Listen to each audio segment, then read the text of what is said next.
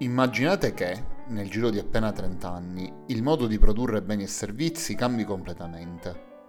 Tutto il continente vive un lunghissimo periodo di pace, come mai era successo prima. Le strade delle grandi città europee, come Londra, Parigi, Vienna, Berlino e Milano, cominciano a riempirsi di luci. I binari delle ferrovie colleghino località lontane fra loro le navi diventino sempre più grandi, ma soprattutto, grazie alle nuove tipologie di motore, diventino molto molto più veloci. Distanze che fino a qualche decennio prima richiedevano moltissimo tempo per essere colmate, adesso vengano coperte con pochi giorni di viaggio. Le botteghe e i negozi offrono una varietà incredibile di merci, vini, formaggi, tessuti, vestiti e gioielli Mercanti e imprenditori utilizzano somme di denaro sempre maggiori, chiedendo prestiti alle banche e investendo i propri capitali in attività rischiose, ma spesso molto redditizie. Se avete immaginato tutto questo, ora avete un'idea di cosa fosse l'Europa del 1870.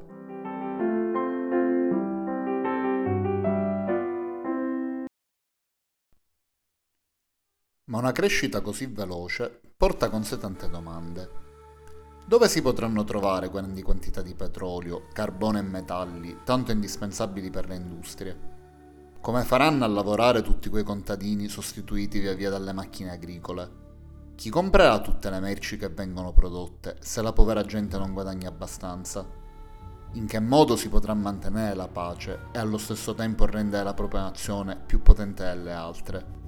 Per tutte queste domande, tra il 1870 e il 1913, la risposta degli Stati europei è soltanto una, l'imperialismo. Il termine imperialismo indica la conquista ordinata, sistematica e organizzata di tutti i territori dell'Africa e di moltissimi territori dell'Asia da parte delle grandi potenze europee. In particolare furono la Francia e la Gran Bretagna a compiere il maggior numero di conquiste seguite dall'Olanda, dal Belgio, dalla Germania, dalla Spagna, dal Portogallo e dall'Italia.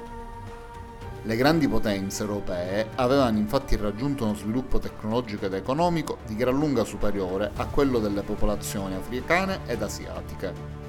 Quando gli eserciti delle potenze europee si scontravano con quelli delle popolazioni locali, l'esito della battaglia era scontato. In poco tempo francesi, inglesi, tedeschi, olandesi conquistarono enormi quantità di territori, controllarono lo scambio di merci, l'estrazione delle materie prime, conquistarono antiche città e ne costruirono di nuove, governarono con i propri uomini tutte le istituzioni e resero sudditi gli abitanti del luogo.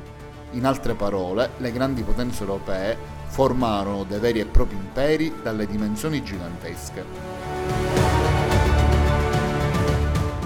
Tra il 1884 e il 1885 i ministri e rappresentanti delle grandi potenze europee si riunirono a Berlino per discutere sulle regole per il commercio internazionale.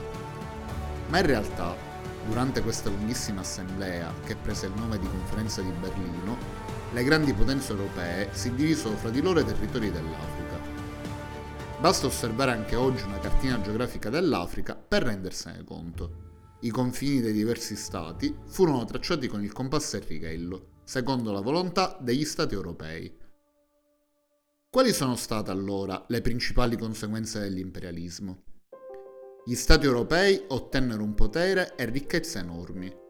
Grazie alle loro armi e alle loro invenzioni, riuscirono ad imporre facilmente ogni decisione. La loro superiorità tecnologica li convinse della propria superiorità sotto gli aspetti culturali, politici e sociali. La presunzione si trasformò presto in razzismo. Gli europei pensarono infatti di poter sfruttare gli altri popoli a proprio piacimento, senza alcun freno nella violenza e nei soprusi. Prendiamo qualche esempio.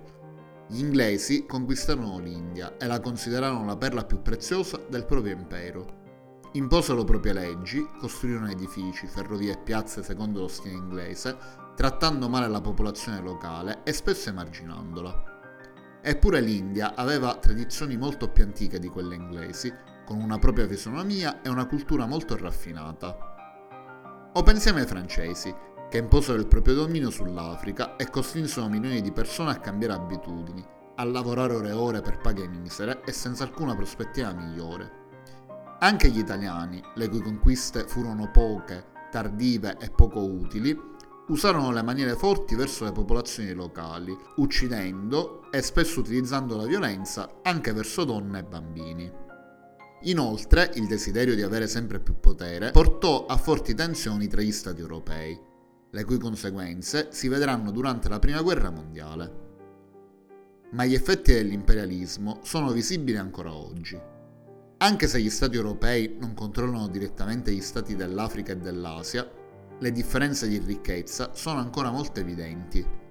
Le popolazioni locali sono spesso in rivalità tra loro e il rispetto dei diritti umani non avviene come dovrebbe. Il razzismo continua a essere una piaga mondiale e spesso aziende europee sfruttano la debolezza degli stati africani asiatici per raggiungere i propri interessi. Per questo motivo e per tante altre ragioni, l'imperialismo è un tema ancora molto attuale e studiato